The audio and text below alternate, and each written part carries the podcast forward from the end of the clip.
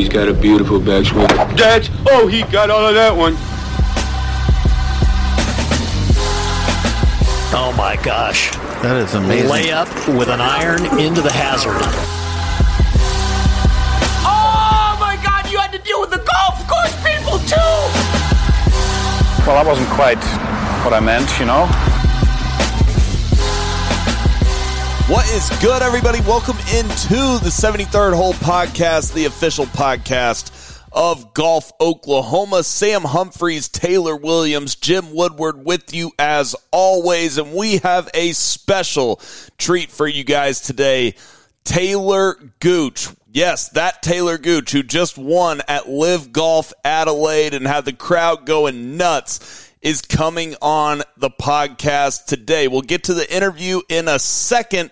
But first, I want to remind everybody to go follow us on social media at the 73rd Hole on Twitter and at 73rd Hole on Instagram. And also subscribe to the podcast. It's absolutely free and it just helps us out. And it will give you a notification when we drop great episodes like this interview that we're about to do with Talor Gooch. So make sure y'all are hitting that subscribe button on Spotify. It's the follow button on Apple Podcasts. And you can also find the 73rd Hole podcast on golfoklahoma.org, who, by the way, are doing a great job covering the Big 12 tournament and everything local golf in the state of Oklahoma. And also, we're right there on the podcast page on the Sports Animal com. So, guys, you have no excuse to be missing out on all the great content we have been putting out and the great content that we're going to put out this summer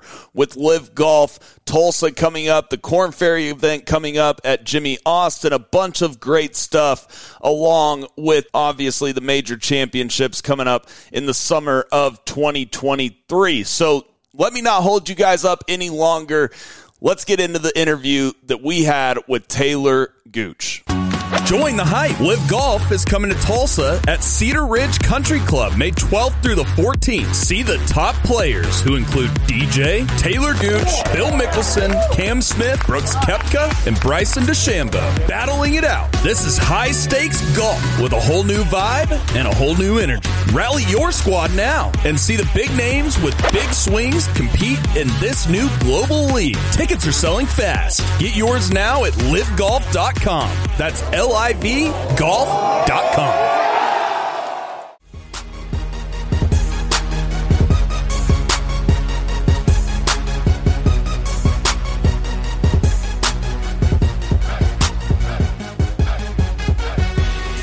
And we are now joined by one Talor Gooch, who we saw win on LIV last week at LIV Golf Adelaide. And Talor, I have to say thank you so much for taking the time today. I know the travel has been crazy going from Australia to Singapore. We're on Zoom right now. You're making time for us. It's nighttime here in Oklahoma. It's morning time where you are in Singapore. Um, so before we get started here, I just want to speak for all of us and say thank you for taking the time today while you're preparing for LIV Golf Singapore. Hey, you guys are the best. Like I've told y'all from the jump, I'm I'm going to continue always making time for y'all. So thanks for having me. Well, TG, last week was unbelievable. Started off the week with back to back 10 under 62s. And that's kind of where I want to start, TG, is what was that feeling like sleeping on a 10 shot lead? Something that only you and Tiger in the modern era have done with one round to go. And TG, I mean, it, it, was just amazing atmosphere. Just tell me what the atmosphere was like. It looked unbelievable. Over 60,000 fans. And then obviously you caught a heater the first two days. Just tell me what the week was like for you.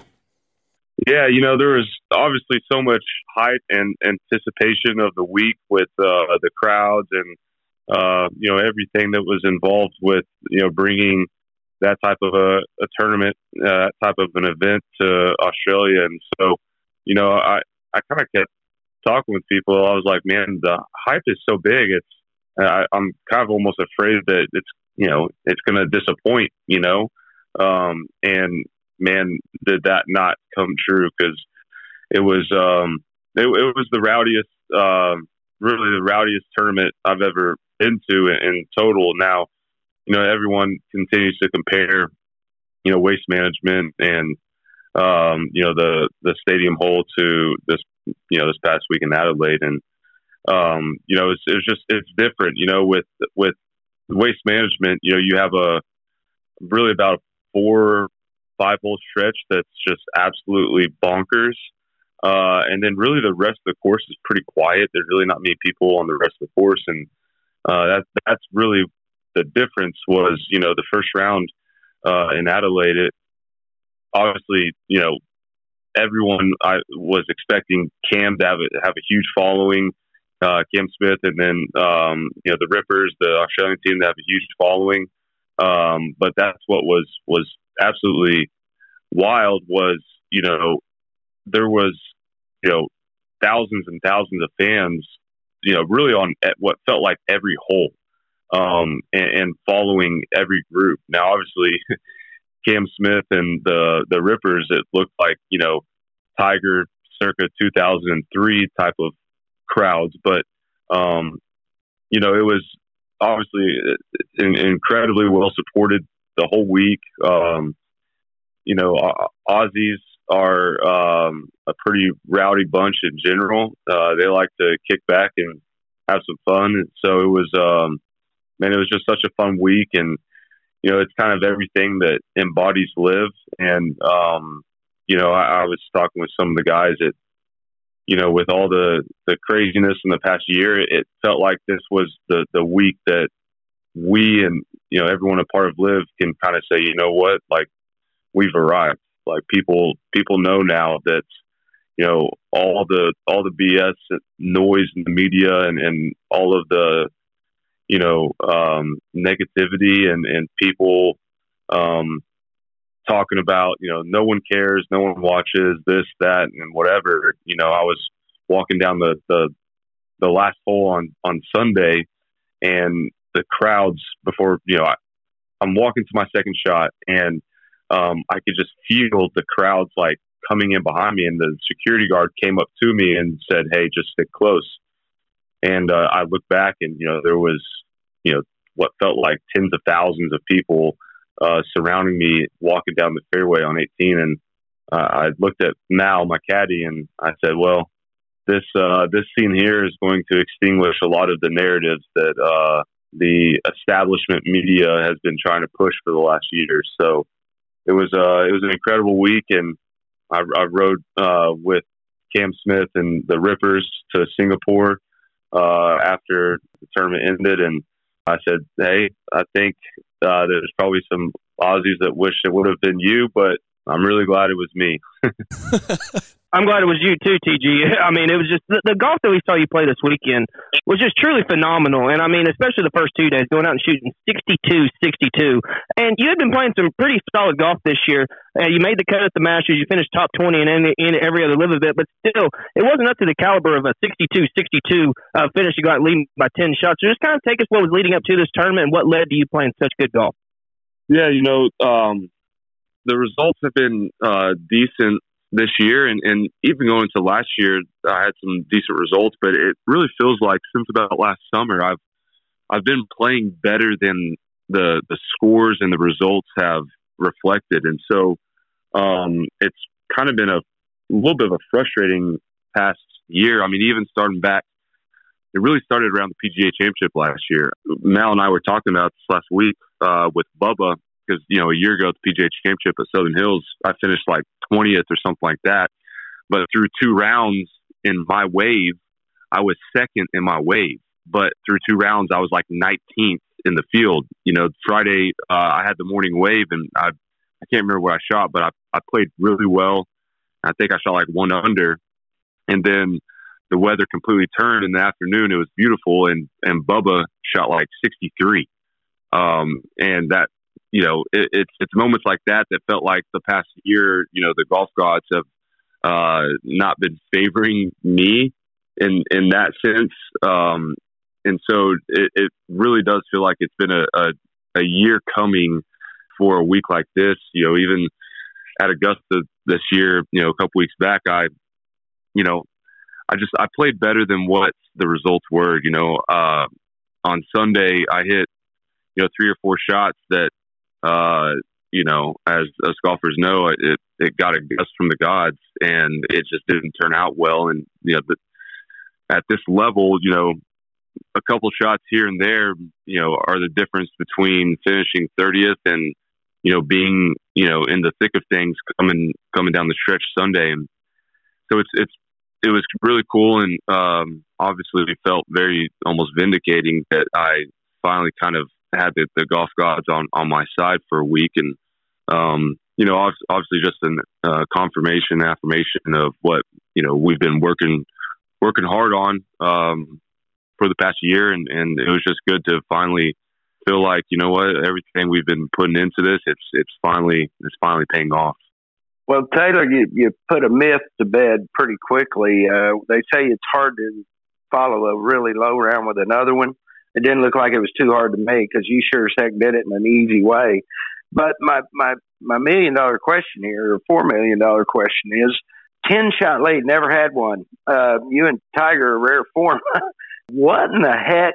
Where is your mindset? I, I need to know this. Not that I care anymore because I don't play golf, but somebody out there with a ten shot lead. I, I'm sure you slept okay, but when you get to the golf course, what's your game plan? With a 10 shot lead? I'm just curious.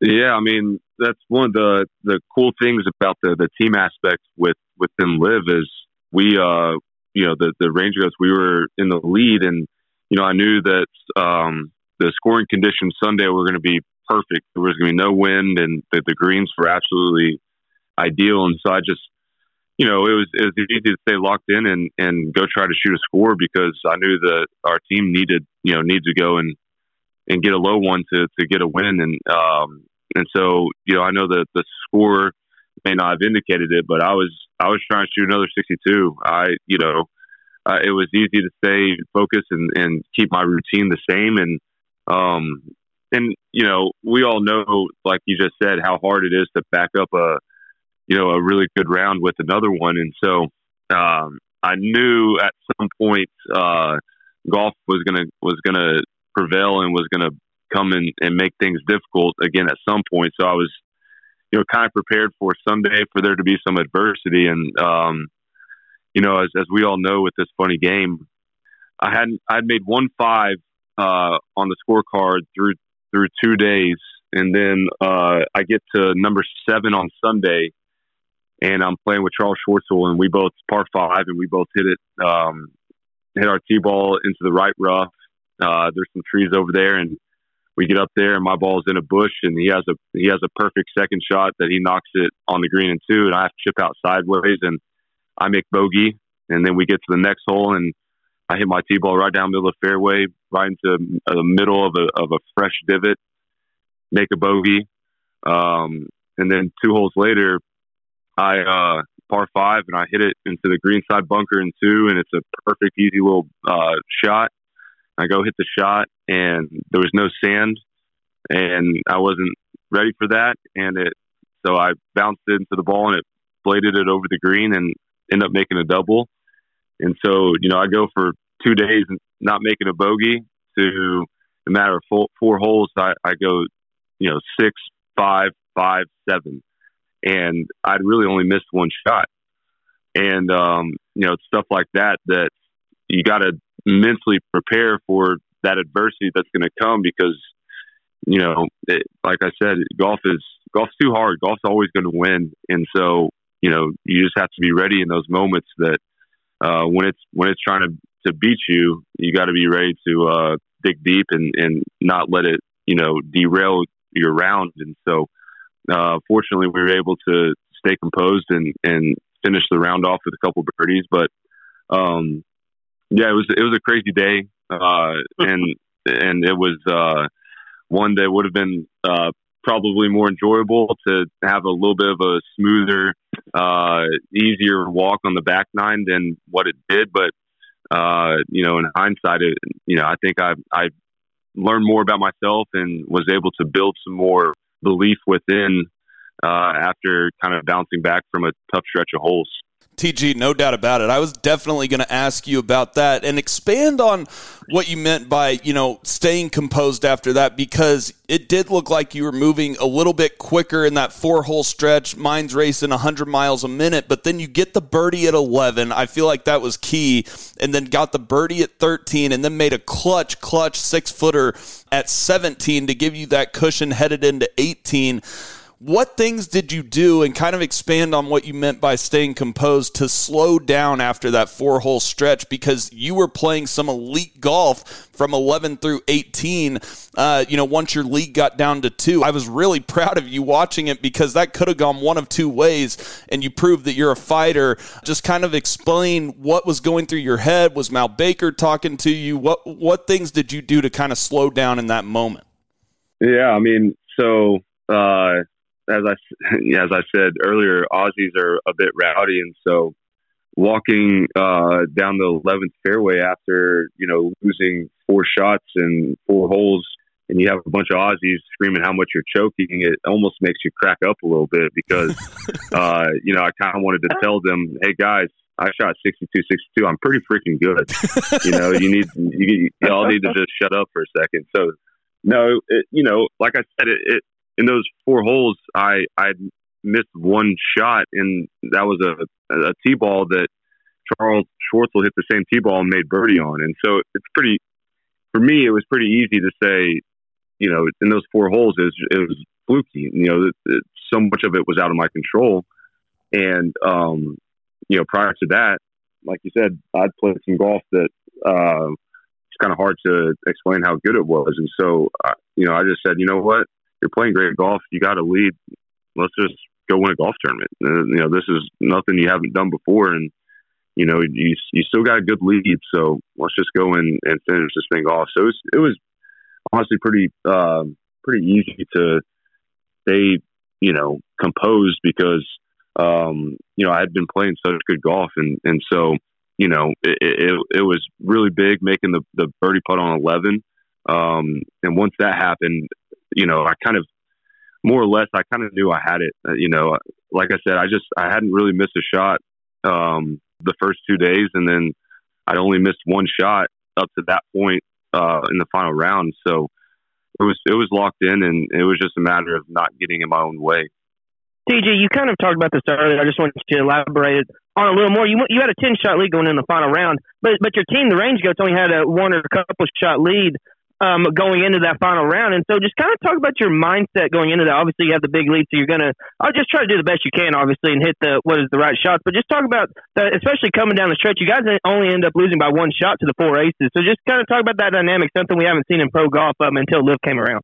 Yeah, for sure. I mean, you know, personally, um, man, I, we really want to win. Like, and, and personally, like for the team aspect, you know, uh, DJ is has talked a little smack to me uh, over the last few months and has you know more or less said uh, after Miami said you know en- enjoy Miami because you're never gonna you're never gonna see this again. And so um, you know he's he, it's been a, a, motivating factor a driving factor for for me and, and the team to go and um, go and get get on the podium and, and get a win as a team so that uh, I you know I can kind of prove prove DJ wrong. And so, um, going into that final round, that's why I said, you know, I was, I was locked in and I was ready to go have a really good round and, and help us, you know, propel us to a win. And, uh, so that, you know, it was, honestly, it was still a, a little bit bittersweet because we, we had a, you know, we had a, a lead going to the final round and, and I didn't, I didn't help our team win. And so that was, that was frustrating. You know, obviously the, the individual win helps the frustrations a little bit, but yeah, I mean, it, it, that's why I said, you know, in the beginning, the what makes LIV just so cool and unique is that team aspect, and that's you know, in every other scenario, having a ten shot lead, it's you know, you're just kind of you know, you're out there more or less cruising on Sunday, uh, and and trying not to go shoot 75 or 80, and um, you know, for me, I was out there going and trying to shoot 65 for the team, and so uh, the intensity is is high uh, the motive motivating factors are high, and um, yeah, it's, it's, it's fun. It's and it's it's unique and it's different than what we've known golf historically. uh, to be at our level. So it's it's it's fun. It's it's unique, and and you know, it's just it's more motivating. You mentioned the smack talk between you and DJ and all of that, and and I think a lot of people might be confused or just aren't aware of why you made that transition from the four aces to the range goats. You might just you know take people back and and take people through your mindset of making that decision to go to Bubba and HV3 and Peter's squad. Yeah, you know, uh, HV3 and I are, are really, really good buddies and have gone back, you know, since college golf. We've been tight. And, um, you know, we, uh, from, from the jump, uh, with LIV, we had talked about teaming up. And obviously last year here with the four aces, we had such an incredible year. It was, it was a, it was a tough decision. Uh, but, you know, it's like I keep telling people, you know, if you, if you have the opportunity to go team up, literally be teammates with one of your best buds, I mean, how do you say no to that? So, um, it was like I said, it was, it was tough. But ultimately, man, I just I wanted to go and, and team up with my one of my best buddies and go try to win win tournaments. And so um, we haven't been able to do that yet. But uh, you know, with with DJ, you know, talking some smack to us, it's it's ever ever more motivating uh, to to go and, and win and to beat the four aces. We we need to stop them from winning, and we need to be the ones winning. TG, a lot of talk's been made over the last uh, year or so, especially with everyone going to LIV about how does your move over there impact the major championships? And you already played in the Masters a couple weeks ago, so just kind of take us in your plan. What majors are you eligible for the remaining three, and uh, what your game plan looks like for those uh, those tournaments? Yeah, so um, I was hopeful uh, after Augusta came out and announced their field. They they announced uh, that I was in the field via you know, my world ranking, but also via qualifying for the PGA Tour Championship. Obviously, wasn't. Um, I was suspended from the tour and wasn't able to play, but um, you know, my body of work for the season up to being you know banned from the tour was good enough to get me to the tour championship, and so you know, I was I was glad that Augusta recognized that because historically, up to uh, this last year, if you made it to the Tour Championship, it gets you into the Masters, the U.S. Open, the British Open. So when Augusta came out and you know made that decision, I I was very optimistic that everyone else would fall in you know follow suit. And uh, the R&A came out and they did the same thing. They recognized me making it to the Tour Championship and uh, rewarded me with uh, an exemption into the British Open. Um, but then, unfortunately, the USGA decided to go in a different direction, and they uh, they retroactively changed that rule. And um, basically, the rule now on within the USGA states uh, you have to qualify for the tour championship and also be eligible to play, um, which was you know obviously uh, disappointing because that that change in the rule, you know, it affected one person, uh, which was me, and so that was frustrating and and and tough because um, you know with with LIV still not being rewarded world ranking points, I have only two options of qualifying for the U.S. Open, and that's via my world ranking, which is going to be very challenging, um, or trying to you know obviously go through the the qualifying route of sectional qualifying. So um, you know, I'm I'm hopeful that somehow my my ranking stays high enough over the next month that uh, I get in. Um, you know, time will tell on that. And then um, the PGA Championship is is another unique situation. Um, they have basically a point system that is uh, directly reflective of the PGA Tour money list and that is from basically last year's PGA Championship up till like the week before this year's PGA Championship. It's you know the top seventy from that points list gets into the PGA Championship, and then you know a, a handful of other uh, avenues such as you know winning a major and you know being on a Ryder Cup team and a few things like that. And then um, what they have done historically is they've filled the rest of the field via the world ranking. And it's kind of been known uh, as a general rule over the, you know the course of my career that if you're ranked in top 100 in the OWGR, you're going to get a spot into the PGA Championship.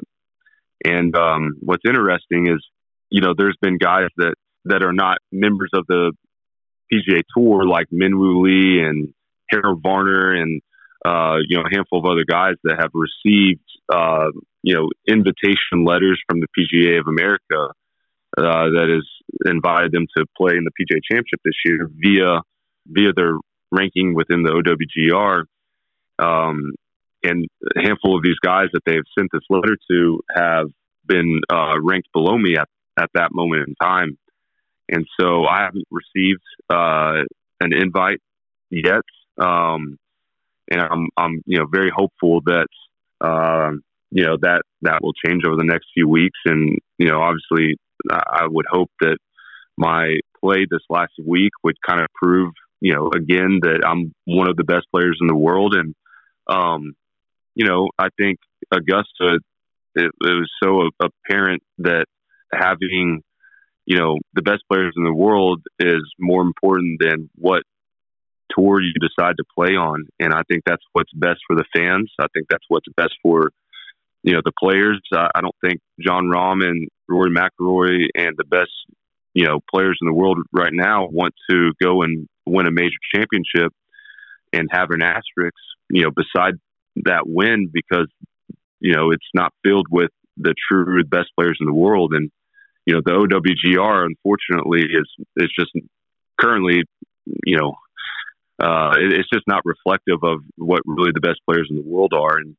you know all of us that LIV, you know knew that the decision that we made to go and play LIV was you know bucking the system a bit, and there was going to be some tumultuous times. Um, so that's why I think, you know, the Masters was such a great week for everyone within golf um, because it just shows, you know what, the majors are the binding grounds for professional golf. It's where the fans get a chance to see the best players in the world come together, and and you don't get to see that anywhere else now that um, you know there's such division within the the professional golf ranks, and so you know I, I continue to you know, ha- hold out hope that the the majors will you know do what's what's right uh, for the fans, do what's right for professional golf, and and do what's best in their own interest, which is having the best players in the world come and play their event. You know that that's that's what's going to drive um, drive viewership. You know that's what's going to drive the attention. And that's why you know, at Augusta on Sunday, the the ratings were so high because it's the only place in the world that you know that the best players all come together and play now. And so, um, you know, I'm I'm hopeful that that will be a good lesson and, and a good model for um, you know the PGA of America, the USGA, and the R&A to look at and say, you know what, we need to rise above all of this division, and we need to figure out how to, you know, be better than that. 100% TG. I, I, couldn't agree more with everything that you just said. I mean, right now, after shooting back to back 62s and winning a LIV event against a field that did have three out of the top four guys that finished in the in the Masters, I mean, it's it's absolutely ridiculous. The official world golf ranking to me is meaningless. You know, you don't have to say it, I'll say it for you. But um, we asked Charles Howell III when we had him on this podcast. I mean, what things do you think need to change. And obviously, his big suggestion was, you know, that everyone would stop arguing if the majors just allowed the top 10 money winners on LIV to get into the majors. And then obviously the LIV guys will be happy, and then the PGA Tour guys could do their thing and, and they could kind of coexist. But right now, unfortunately, you and among others like Joaquin Niemann are being frozen out of major championships, and your official world golf ranking is dropping mainly just because you're younger and haven't, you know, won major championships like other guys on LIV. So do you agree with Charles Howell III that that would be a good kind of compromise in all of this for the world of golf to come together? Yeah, I mean, I I uh, I think it's an interesting conversation, and I, I, I think what makes it even more interesting is you know like the the backstories of, of things that people you know outside the establishment you know don't understand is you know like so many um, so many contracts like players contracts uh, so much of their um, you know, bonus structures are tied into the OWGR. And, you know, so there's different people that are benefiting right now from LIV not receiving world ranking points, and I think it would be uh, again quite interesting if LIV just went straight to the source, uh, straight to the majors uh, and the governing bodies and the Interna- International Golf Federation, and, and said, "You guys obviously don't want us to have world ranking points, so you know what? That's fine. Don't don't worry about that. Uh, but you know what's best for you, you know the majors. What's best for all of golf is for us to have you know a portion of our players in your events. So how do we make that happen? Um, as everyone that knows anything, as you said, Sam knows that you know the the official world golf rankings it's just meaningless right now, and it, it's because it's not reflective of what the reality of professional golf currently is. Um, and so, with that being the case, like we don't, you know, do we really need to continue to work to get world ranking points, or do we just need to go and, and have a sit down conversation with you know, the governing bodies, the R&A, the, you know, Augusta, the USGA, PGA of America, and say, you know, how do we rise above all of this? Um, and that that's unfortunately um, the the governing bodies uh, are are not currently taking you know LIV side, uh, but that's where I, I I just think that this last week in Australia was was such a cool week because it, it's apparent that you know LIV Golf matters. It's apparent that you know LIV Golf has you know some of the best players in the world. You know, I I I think what Charles said uh, about having you know X amount of players from LIV events in in the majors, I I think that's the easiest solution for sure. Um, but now you you talk about um, how many because I think it's so obvious that that's the solution. But the the part that's not easy is how many players. Because, for example, um, you know, you had 17 guys competing at Augusta, and 12 make the cut, and three are in the top four. So, you know, you're telling me that the highest viewed major, the highest viewed round of golf, uh, and we all know why it was the highest viewed round of golf because of the LIV players being there and everything that's come with that um, over the last year. So you're telling me there's 17 guys in the smallest field of any major, but moving forward, there's only going to be they're only going to give us 10 guys. Uh, that that you know numbers speaking, you know there's 48 guys on LIV, and you know that's 10 guys. That's you know tw- you know roughly 20 percent of the of the group of players that are getting into majors. Well, you know, what's 20% of 125 PGA Tour players? You know, is are we going to make this directly reflective of each other and do 20% from each tour? Because if that happens, you know, now you have, you know, call it 50 guys, 40 guys from both tours. Well, what are you, how are you going to fill the rest of the fields? You know, the PGA Championship is 156 guys. The U.S. Open, British Open, they're all 156 guys. So if you're getting, you know, 10 guys from LIV, you know, how many are you going to get from everywhere else?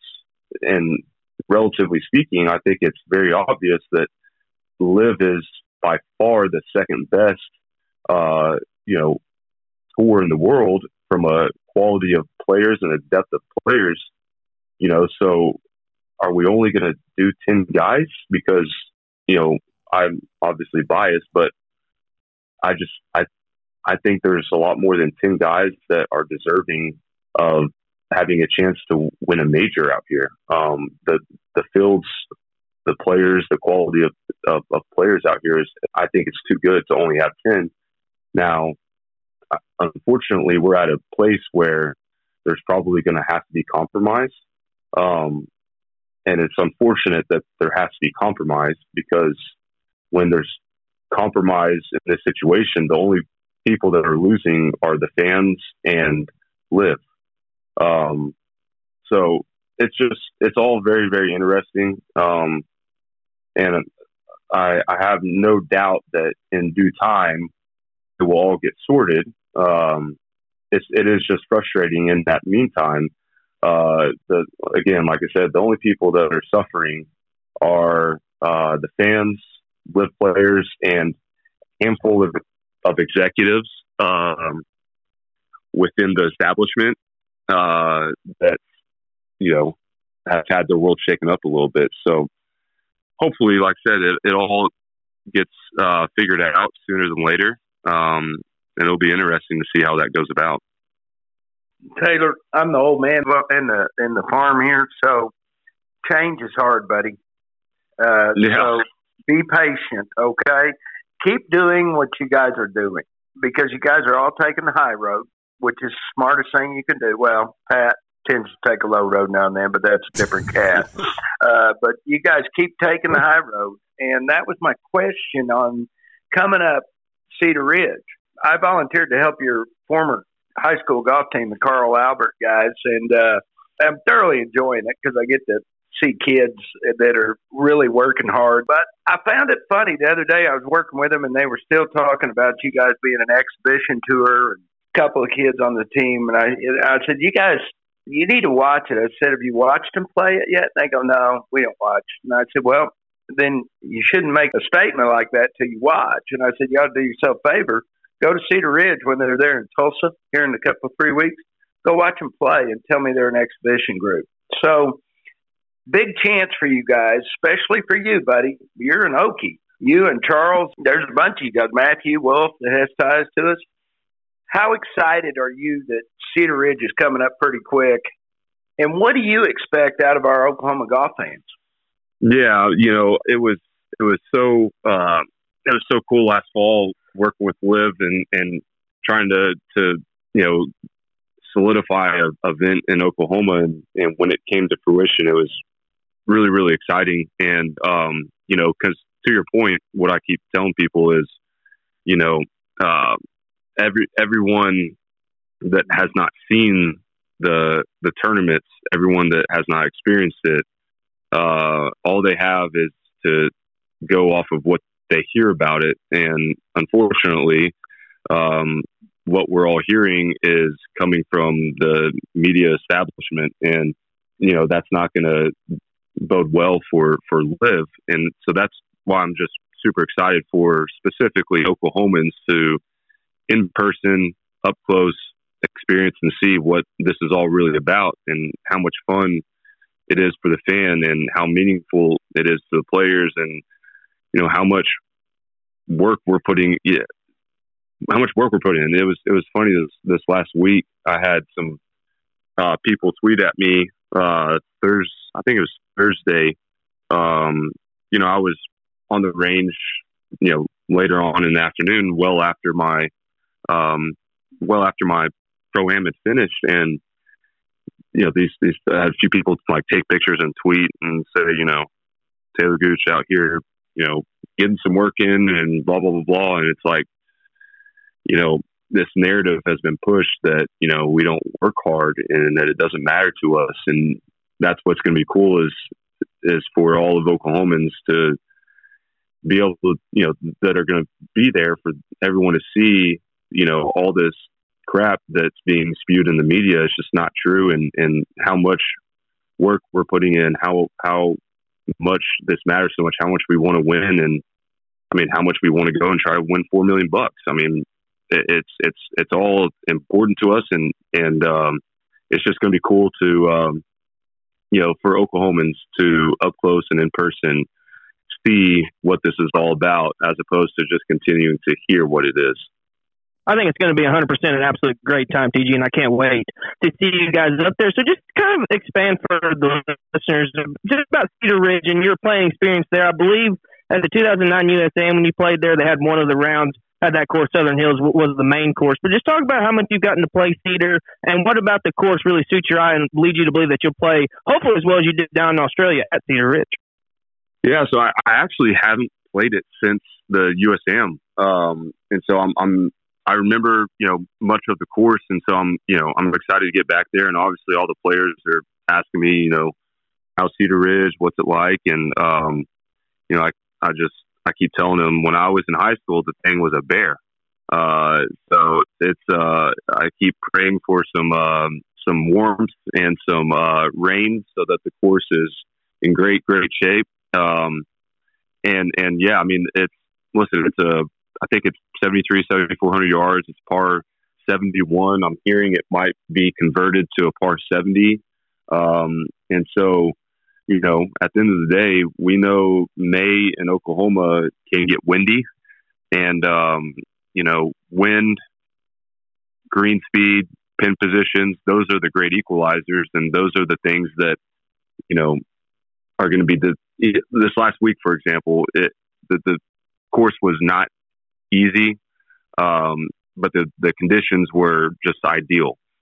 And you know, when you get this caliber of players, really on any type of course, when the the greens are pure and there's no wind, it, it's we're just you know you're going to have guys that are going to eat the course up, and so um, you know it's going to be interesting. It's all going to be dependent upon the weather, the wind, um, as as a, far as how how many birdies are made out there. Uh, but no, I'm I'm excited about it, and and I, I like I said, it's it's it's going to be a I think a good good test. It's, I think it's going to be a good challenge, and um, I just know that whenever I was in in high school in 2009, I think I, I want to say I shot three under, and I think I hit six greens.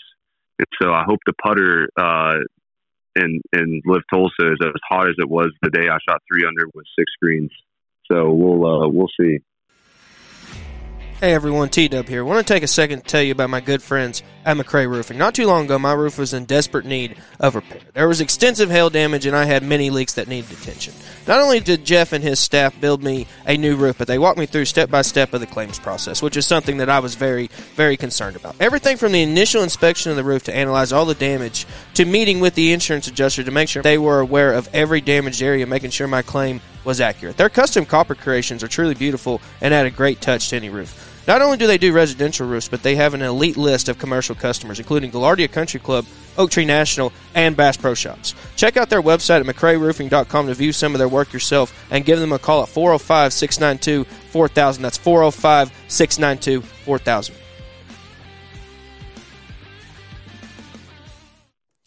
Cedar Ridge is definitely one of my favorite courses in Oklahoma, TG. I can't wait for that week, May 12th through the 14th. Go to livgolf.com and get your tickets, everybody here in Oklahoma. TG, my last question, and it kind of, you know, alludes to one of the things you brought up, you know, about people saying, oh, you got to, these guys won't dig it out of the dirt whenever they get their guaranteed money and you know, all the stuff we heard over the last 11 months since you went to LIV. And that's my question is, you are kind of the first test run in all of this. And looking back on it, you've been with LIV for almost 11 months. And what does your confidence, or where does your confidence in your game right now compare to when you went to LIV? And, and has it affected your work ethic at all?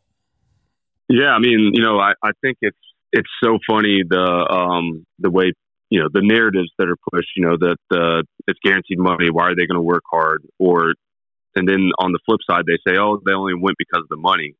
And it's like, okay, so if we only went because of the money and we're playing for so much money every week, wouldn't we want to work harder to get all of that money? You know, it's, it's, there's just so, so, so many holes in, in all of these conversations. And, and so, uh, yeah, I mean, listen, I, I, I love working hard. This is my craft. This is what I love none of us want to show up and you know uh, not play well. Uh, we've worked too hard. This has been what we've done our whole life. Like it, I, we're all competitors. Like we, we don't want to lose. Um, yesterday, uh, which for y'all is today, at the course, you know, I, I I went and played nine holes, and then I spent two or three hours on the range afterwards. You know, it's it's it's the the journey of of golf that is never going to change.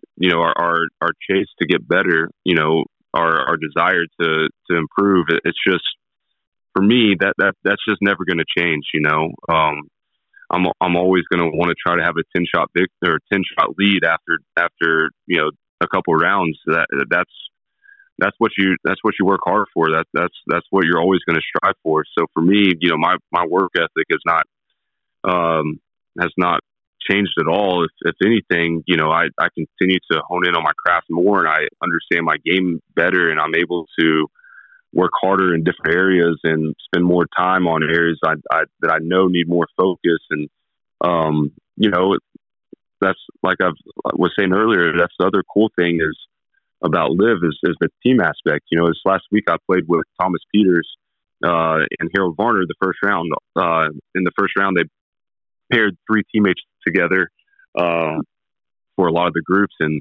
you know Thomas was not who's a great player, and and he wasn't having his best stuff, and he was two or three over with you know six or seven holes to go, and it was kind of one of those tipping points where it would have been you know easy for someone to kind of ship it in, and you know he's sitting there playing for something more than just himself. He's playing for his you know three teammates and the entire range goat staff, and you know he he guts it out and goes and shoots one under, and you know it's moments like that that I think are going to continue to come to light uh, for LIV as all of the negative noise continues to go away. Is you know we just we have more to play for now, and and we have we have you know teammates, we have people that are relying upon on us, and so that's you know from the get go was one of the intriguing things about LIV for me is the the team aspect, and so um, yeah, man, it's just it's a, it's fun, it's a it's a fun time,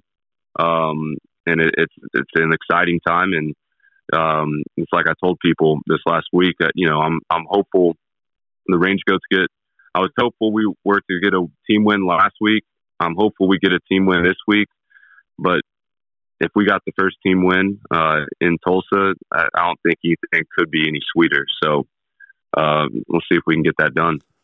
That would absolutely be electric if you guys got your first win at Cedar Ridge. Um, but TG, yeah, the reason why I brought up that question was because it's like people just look at the official world golf ranking and my point of bringing up the last 11 months is you were a top 30 player in the world when you left to go to LIV. and now all of a sudden you're ranked 59th in the world, but your confidence is higher. Obviously, you just shot 62 62 last week, but you're ranked 59th in the world as opposed to a top 30 player who was in the top 10 of the FedEx Cup. It's, it's like people.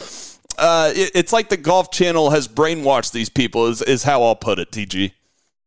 Yeah, you know, I'm, I think I, in particular, am a, I think a, a good example of how not reflective, you know, the OWGR currently is.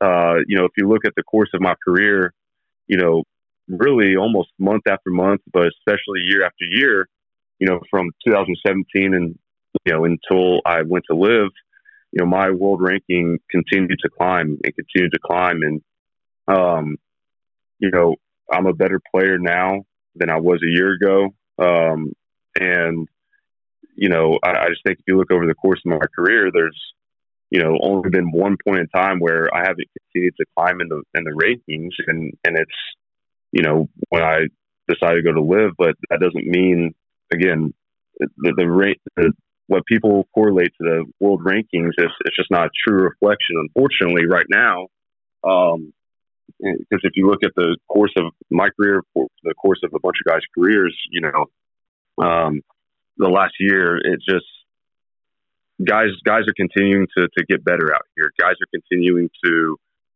hone in on their craft and you know continuing to compete. You know, we're it's like we talked about this last week a lot. You know, we're hopeful that people continue to see through the the crap and and are understanding that like we're still the same players. We're we're still the same caliber of golfers. You know, just because we play on a different tour it doesn't has not changed that. So um, yeah, you know the the game feels as good as it's ever felt. Obviously, shooting 62, 62, uh, it'd be tough to do that if if it hadn't if the game didn't feel as good as it's ever felt. So hopefully we can, uh, like I said, continue to to hone in the craft and continue to improve as a as a player. And I kind of have a good blueprint for that. And um, you know, I'm, I'm hopeful to you know continue to improve one quick question for you, Talor. Uh, you had so many good friends on the PGA Tour when you left. I know you did. Do you still have conversations with them? And just out of curiosity, if any of them said thank you to you?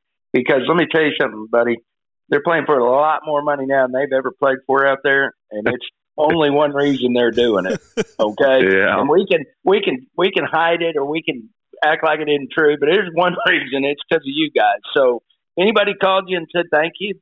Yeah, you know, uh, I've had a, I've had a few players that have thanked me. Um, you know, I, I like you said, it's it's pretty obvious. There's a direct correlation to the changes that have been made over there, and like I said earlier, you know, the only people that are that are kind of suffering right now in the in the golf world uh, are the fans and you know a handful of, of executives within the establishment because you know it, it's the whole system has been shaken and and the people that are benefiting from that are the entertainers. They're the it's the players. And and it's great to see that you know the players are being rewarded for what they're doing. And uh you know uh Greg Norman gets a bit of flack in the media but you know one of the talking points and and that he continues to harp on is um players seeing their value and and, and actually uh receiving their commercial value and um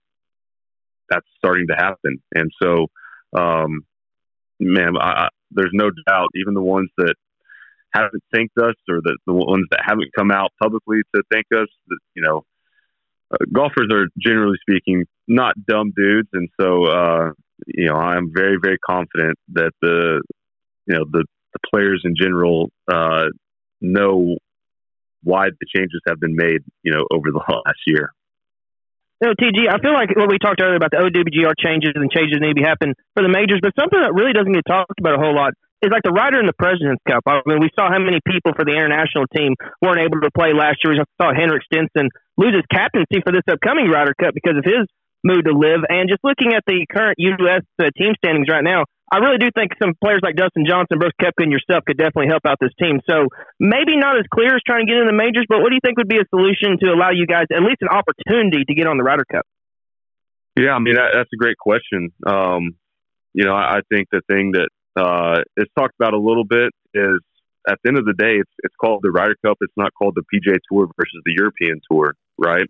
And um, so people, again, like I like I've continued to say, the only people that are suffering uh, right now is the fans uh, in in some areas, and this is just another a point, another example that you know if the establishment continues to be divisive, the fans are going to be the ones that suffer.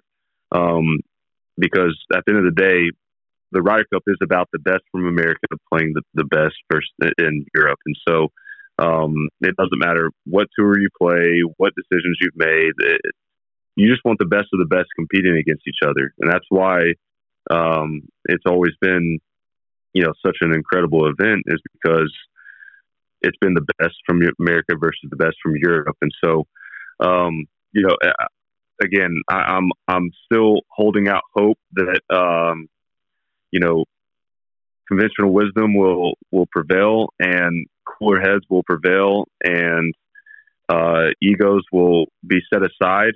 Um, time will tell on all of that, but I, I just I think there's no denying that um, you know the Ryder Cup team both America and Europe would benefit from having uh, you know some players from LIV and man specifically Europe. Uh, I just who who's who's the next captain going to be if if they don't include LIV, you know, for the next twenty years. It, it's they're going to have to recycle you know captains that they've used in past and um, you know it, it, it's just it's a very interesting conversation and um, hopefully, like I said, hopefully for the fans' sake uh, and for golf in general, there will be a coming together of sorts um, in the golf world. And, you know, I think it's at the unique point in time where everyone is able to understand and see right now that, you know what, some of the best players in the world are playing at LIV. And um, we got to figure out how to include them on this, this, this whole system. Well, TG, thank you so much for spending the time with us today. Before we let you go, I do want to give you a chance to tell the people around here in Oklahoma what things you got planned for your foundation. I know that you got a couple things planned for that as we lead up to uh, LIV Tulsa, and let the people know what you're doing with the TG Foundation. Yeah, so we, we've continued to partner with um, you know the OJGT and helping them out, and um, there is um, you know a couple tournaments that unfortunately uh, I'm not going to be able to make this spring.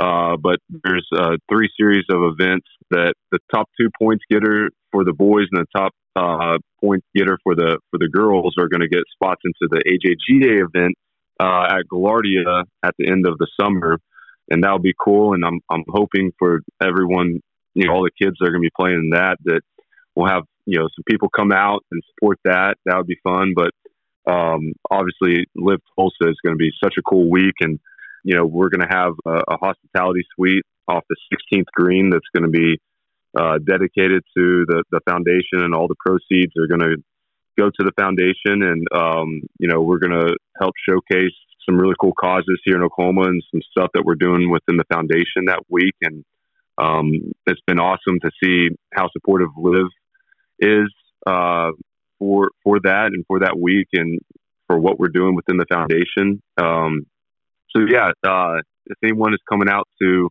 um, you know out to the tournament, uh, there's there's still some tickets available uh, for the hospitality suites. Um, and if if you're not able to to get a ticket for the hospitality suite, still uh, come by and and see it, check, you know, look at it, and, and uh, you know, there's going to be some information we're going to have around the hospitality suite to, to you know further um, go into detail of, of what we're doing within the foundation, and so. Yeah, man, it's it's going to be super cool. It's it's such a blessing and such a cool just position to be in. Um, currently within the golf world to be able to to continue to use this platform for um, you know making a difference. And so it'll be it'll be a fun week, and uh, hopefully we can we can do some good. That's awesome stuff. Talor Gooch doing good everywhere, not only just in Oklahoma, but around the country with that Talor Gooch Foundation. TG, by the way, did you get a chance to actually enjoy this win? You went right to Singapore. Did you and Mal Baker, who's from Australia, get a chance to enjoy it and party a little bit? We uh we we may have had a glass or two too many uh too much wine Sunday night. Uh so yeah, we uh we had a nice little celebration. Um and then uh yeah, we we man we had a we had a good time Sunday kind of rehashing it all. And um but yeah, so then we got on flight Monday and it's, it's uh on to Singapore, but yeah, it's um you know, man, it was it was such an incredible week and and beyond cool winning in Australia for for Mal and um, you guys would laugh at this. I uh, I asked him. I said, "Hey, when was the last time you had a win here in Australia?" And he said, "I think he said 2011 when he was caddying for Greg Chalmers. They uh they won a tournament. They had two tournaments in Oz back to back. They won one week, then finished second the next week, I believe. And I said, uh, I said, how much how much uh, how much did Greg win for that? And uh, I think he said in for the two weeks combined. Um, this is maybe a little bit too much information, but I think for the two weeks combined, Greg didn't make as much as what uh, Mal just made uh, for this one week. So it's uh, it is it is, it's pretty, Nice. pretty, dang, pretty pretty dang cool. So That's awesome. uh, yeah, man, it was it was a great week and. Yeah, we had a we had a little bit of wine to celebrate Sunday night. There you go. There you go. Well, good luck in Rock on. Singapore today, and thank you again. Ah, man, my pleasure, guys. Y'all have a good one.